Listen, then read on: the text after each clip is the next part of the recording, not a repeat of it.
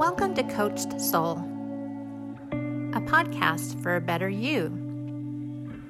Your host, Steve Hudgens, is a licensed professional counselor, and your co host, Julia Canton, is a therapeutic coach. Together, they discuss various topics, providing a different perspective on life and insight that you are not alone. On a non emergency basis, you may contact them at area code 918 280 8690 or coachsoul.com to provide them with new topics, feedback, or to request an appearance on the show. And now, here's your host, Steve Hudgens. Hey, welcome back to the show. Unfortunately, Julia is on a sabbatical right now up into the mountains of Mena, Arkansas at Cramp Ground TBD Publishing. In fact, I would like to promote a new book that's coming out this summer called My Two Cents on Self Love. One of the things that there's about 30 plus authors that are coming together again in an anthology to talk about our self love. My chapter, Dragon's Gold, will be in this book about my self discovery of self love, how I overcame my trauma in my past, and how I became better in my secure attachment you know, we talked about about attachment in these series. I want to continue a little bit more. I know the last time we spoken that allegedly I was taken, but unfortunately that didn't pan out. One of the things that you want to be careful about when you're dating or if you're in a marriage or a relationship is paying attention to the other person's mannerisms and things like that. So one of the things that I want to talk about is out of the disorganized attachment that we talked about several couple of weeks ago, and then you have the anxious attachment disorder, is that sometimes out of these attachment issues arise narcissism and codependent behaviors. One of the things that I want you to be aware of is that sometimes codependents and narcissists are human magnets they are drawn to each other. And that's one of the things about attachment that makes it very difficult in a hate, love, push, pull type relationship. If you're aware about your situation, be careful about how you enter into a relationship. Take your time in getting to know this person. Now, we think that men are primarily a narcissist, but there are some research that back up that men are likely to be narcissists than women. But can women be more narcissistic? Yes, they can, especially with covert narcissism. And when you think about covert or communal narcissism, that is primarily in the female zone as far as a covert. Now, covert is what? So let's define what a narcissist. A narcissist is an extremely self centered person who has an exaggerated sense of self importance. So we call it a narcissistic personality disorder or an NPD. They have an inflated sense of their own importance, a deep need for excessive attention, admiration, and they have troubled relationships. In this, they could be charismatic, they could be charming, they come across as having some empathy. But covert is literally defined as not openly shown. In this way, the covert narcissists become exponentially more threatening because the nature of the disposition is to hide the telltale signs of a narcissism. In other words, you look for the classic uh, narcissist or an overt, but when it comes down to a covert, they blend into the background it becomes grandiose uh, uh, about themselves and self-possessed about who they are as a person. So it's about them. Covert narcissists are conflicted. So when you look for a person who seems overly confident and at the same time insecure, they surround themselves or identify with expensive items or people to get a sense of self worth as a therapist, I've come to listen very carefully in therapy sessions because a lot of times narcissists will give themselves away. So, understanding covert narcissists, it's fair to say that spotting one may prove to much to be much harder, or becomes our job to become that much more aware. They mainly come in quietly, but still, in the end, sharks look like sharks. And when I'm looking at this situation, it's was surrounded about, you know, this other person and not having a combined relationship. And I believe that relationship shouldn't be about a give and take because I look at it as a consumerism attitude. It's about a give take and then it's keep score.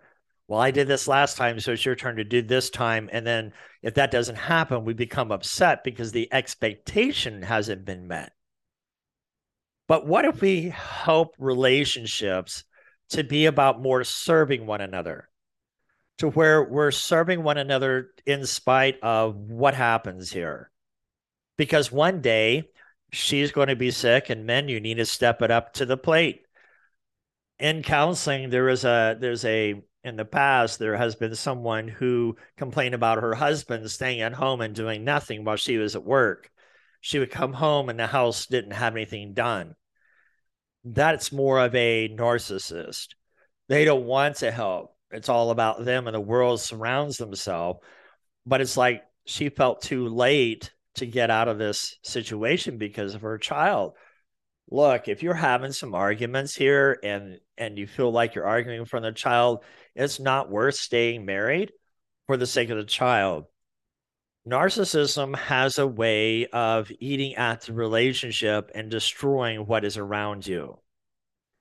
So one of the things that I notice is that with a narcissist, their language revolves around them. And you have to look at, well, when's the last time they asked the question about me? It's all about that other person. And so it becomes interesting when you have a narcissist, it's all about them. They don't they rarely get involved in asking questions. And then of course, they cancel plans all of a sudden. And uh, it's entitlement. And it becomes excusatory as the reason why their behaviors the way they are. The other piece of it is narcissists like to flirt. It's a form of manipulation because they can't imagine any man or woman wouldn't be totally seduced by their their uh, narcissistic ways. Narcissists see themselves standing on the top of the social pyramid with everyone else firmly beneath their feet. This attitude can become apparent if you listen to how they talk about others. And so there's no blame. A narcissist doesn't take blame. It's all about your fault to where it makes it feel like you're crazy. I had one lady on a phone call the other day asking, Am I crazy? And I said, What makes you feel like that you're crazy? because I've been blamed all the time for this, this, this, and this, and he can do no wrong. And I said, that doesn't mean that you're crazy. He just can't accept any kind of blame that he's at fault. And the other primary thing about narcissist is that for women, it's more about selfies. They're full of selfies. It's interesting because uh, on websites, on dating, you have 17 pictures of themselves, but a small paragraph that's a big giveaway. Same thing for men. When you think about narcissistic attitude, it's about them. If you feel like you're being sucked in and feel like there's not much there, it's probably because they're a narcissist. Find someone that praises you, someone that admires you and is willing to become a companion by a give and take. And some of the signs that you want to look out for a narcissist is a sense of entitlement and it's a key element for you to to look at of a sense of entitlement that the world involves around them they expect to be admired they want to hear hey i want to look good or a lot of times it's um, that self-image they're so worried about uh, they're always dressing up nice and things of that nature. When you're having to put somebody down, in, as far as the dress is concerned, uh, they tend to exaggerate about their life. So this is some of what a narcissist will tend to do is they'll exaggerate on things. And I want to talk a little bit about codependence because codependence and narcissist is what I call the dance. It's where you kind of mimic one another. And so the narcissist will do this dance and the codependence gets sucked in. They're drawn, the narcissists are drawn to codependent partners because they're allowed to feel dominant, secure, and control. And the activity that brings them much attention, praise, and appreciation. And so they like to be the center of focus. They lead the direction.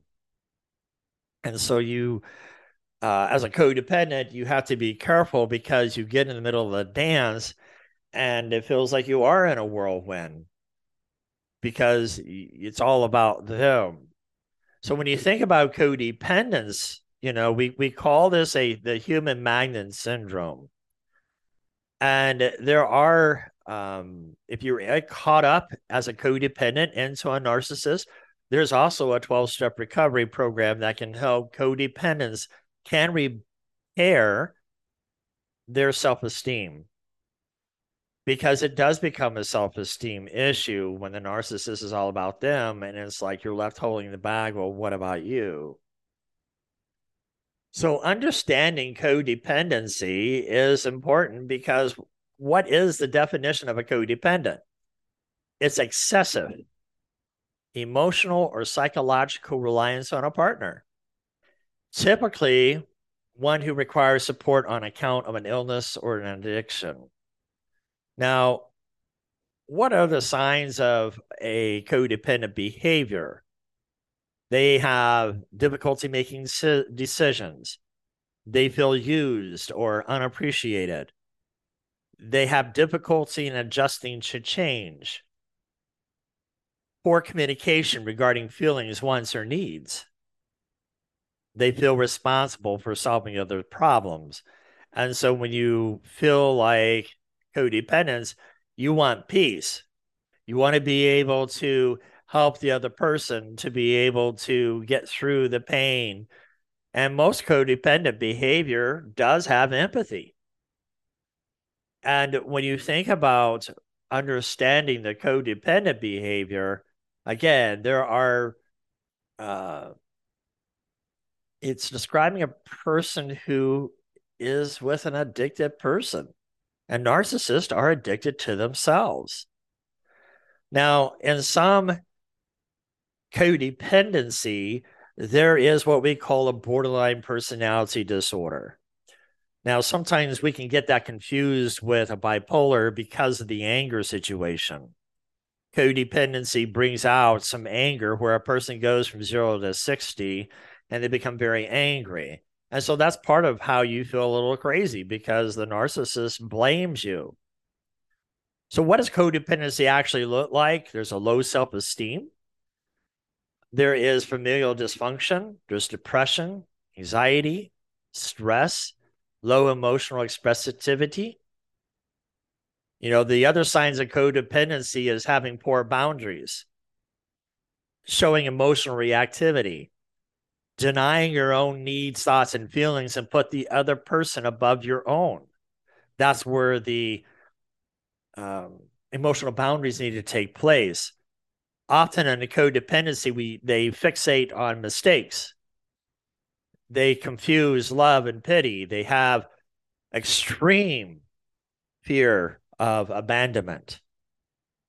And when you think about that, is how do I differentiate between a healthy and codependent? Well, in healthy relationships, both individuals have a sense of autonomy and independence and are able to maintain their own identities while being connected to their partner a lot of times when I talk about couples in a session, I believe that men need to have healthy outlets like going bowling or hiking or going to the gym and working out, hanging out with a friend, as long as it's not creating a divisive situation within the relationship. Same thing for a female. Each has their own activity, but at the same time, they need to have an activity they can come together Maybe they like going traveling, hiking, going to the lake, or camping together. Those are some of the things that is healthy. Sometimes in a codependent relationship, there's often an imbalance of power with one person overly controlling or dominant. And what are the characteristics? It's there's like over 200 items that have been adapted. And Melody Beattie, she's an author, Codependent No More. I suggest that book for women to read her book. You could also look at Are you in a codependent relationship? And when you think about codependent, you want a lot of times you have low self esteem, and that is because the narcissist is beating you down in the relationship. And are you finding finding yourself constantly arguing or in a battle with a narcissist? Codependents want to be able to stop what they want to do and try to help the other person. And so they feel often, uh, women, don't you feel sometimes like you're left to doing the whole bag in your marriage or in a relationship? The idea of a relationship is not about a man leading or or dictating the household. It's not about a woman doing that. A woman and a man should have equal partnership within the household duties. There shouldn't be a gender role of who takes out the trash, the man, or the woman should be in the kitchen doing the dishes. If we take it out and do neutral gender, right? We just have a human being. Human beings need to be contributing to one another. That's where you're what I call a bank. A lot of times when I talk to couples about love, sometimes they feel like, well, love is a feeling. And I kind of talked about that in attachment disorder this last time that love is a choice in action. Love is sacrificial having my own two children and, and grandchildren, I've learned that love is sacrificial. You're willing to do what you need to do for a child or a grandchild within healthy limitations. In one situation, I was talking to somebody about their codependency behavior. Uh, she equated that one day that the husband had gotten out of bed and asked for her to go, and she didn't want to go. She wanted to kind of lay in and sleep. And as he was walking out the door, her daughter came into the bedroom, was complaining about her legs and needed to, to have a massage on her legs. So she began to massage them. 10, 15 minutes come by. He walks back into the house looks into the bedroom, says, Oh, coffee's not made. And she had this light bulb moment that that's a healthy emotional boundary to say he can make his own coffee. I don't need to feel guilty for laying here and doing something that I would like to do. It's not taking ownership of that other person's emotion. So you want to improve your boundaries. And uh, a lot of it comes with self care, is one of the healthy boundaries because you want to have self care. You want to be able to take care of your needs. Um, you know, it's the there's another book by Melody Beattie that's really good. It's the language of letting go daily meditations for codependence. It's full of meditations and focuses on self esteem, acceptance, health, and recovery. And that's a discovery to self love. When you love yourself in a healthy way, then you learn how to love other people in a healthy way because you're not having to go above and beyond. It's being able to understand where um, you are Another book that I suggest is by Jeanette Menter. You're not crazy, you're just codependent. Uh, every what everyone affected by addiction, abuse, trauma, or toxic shaming must know to have peace in their life. And uh, be aware it's easy to get sucked up into being able to please the other partner, but at to what expense?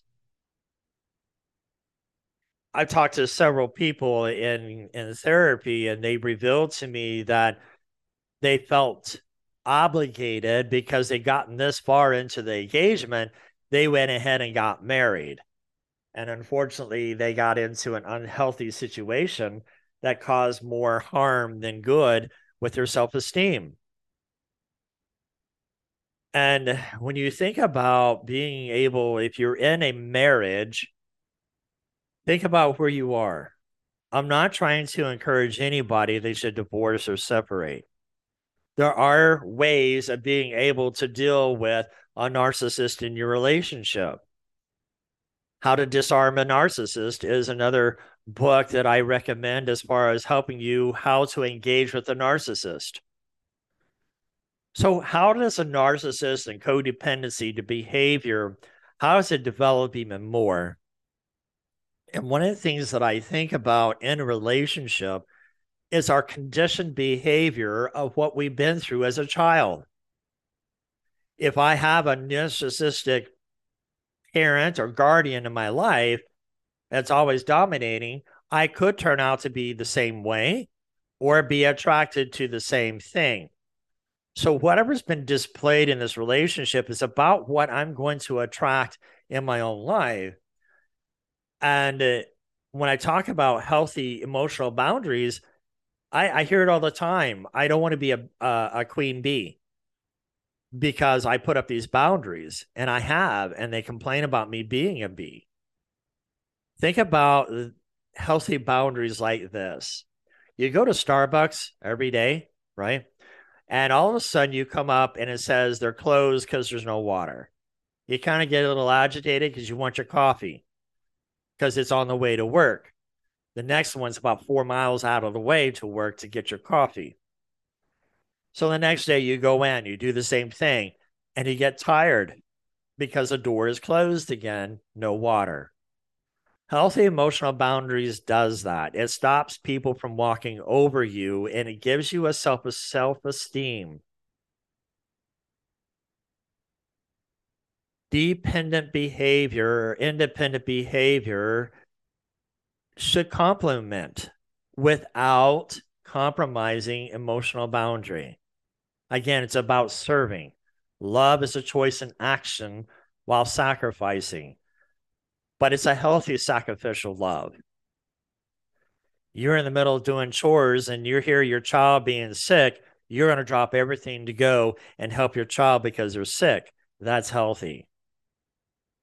But you grow, get a grown person who's puking. Yeah, you want to kind of go check out, but evidently it's a consequence to their alcoholism and they're drunk and they're hugging the white circular bowl in there. I want to help, but at the same time, you got to be careful because are we enabling their behavior because they know you're going to come and rescue them all the time while they're being sick? I'm not saying ignore the person, okay?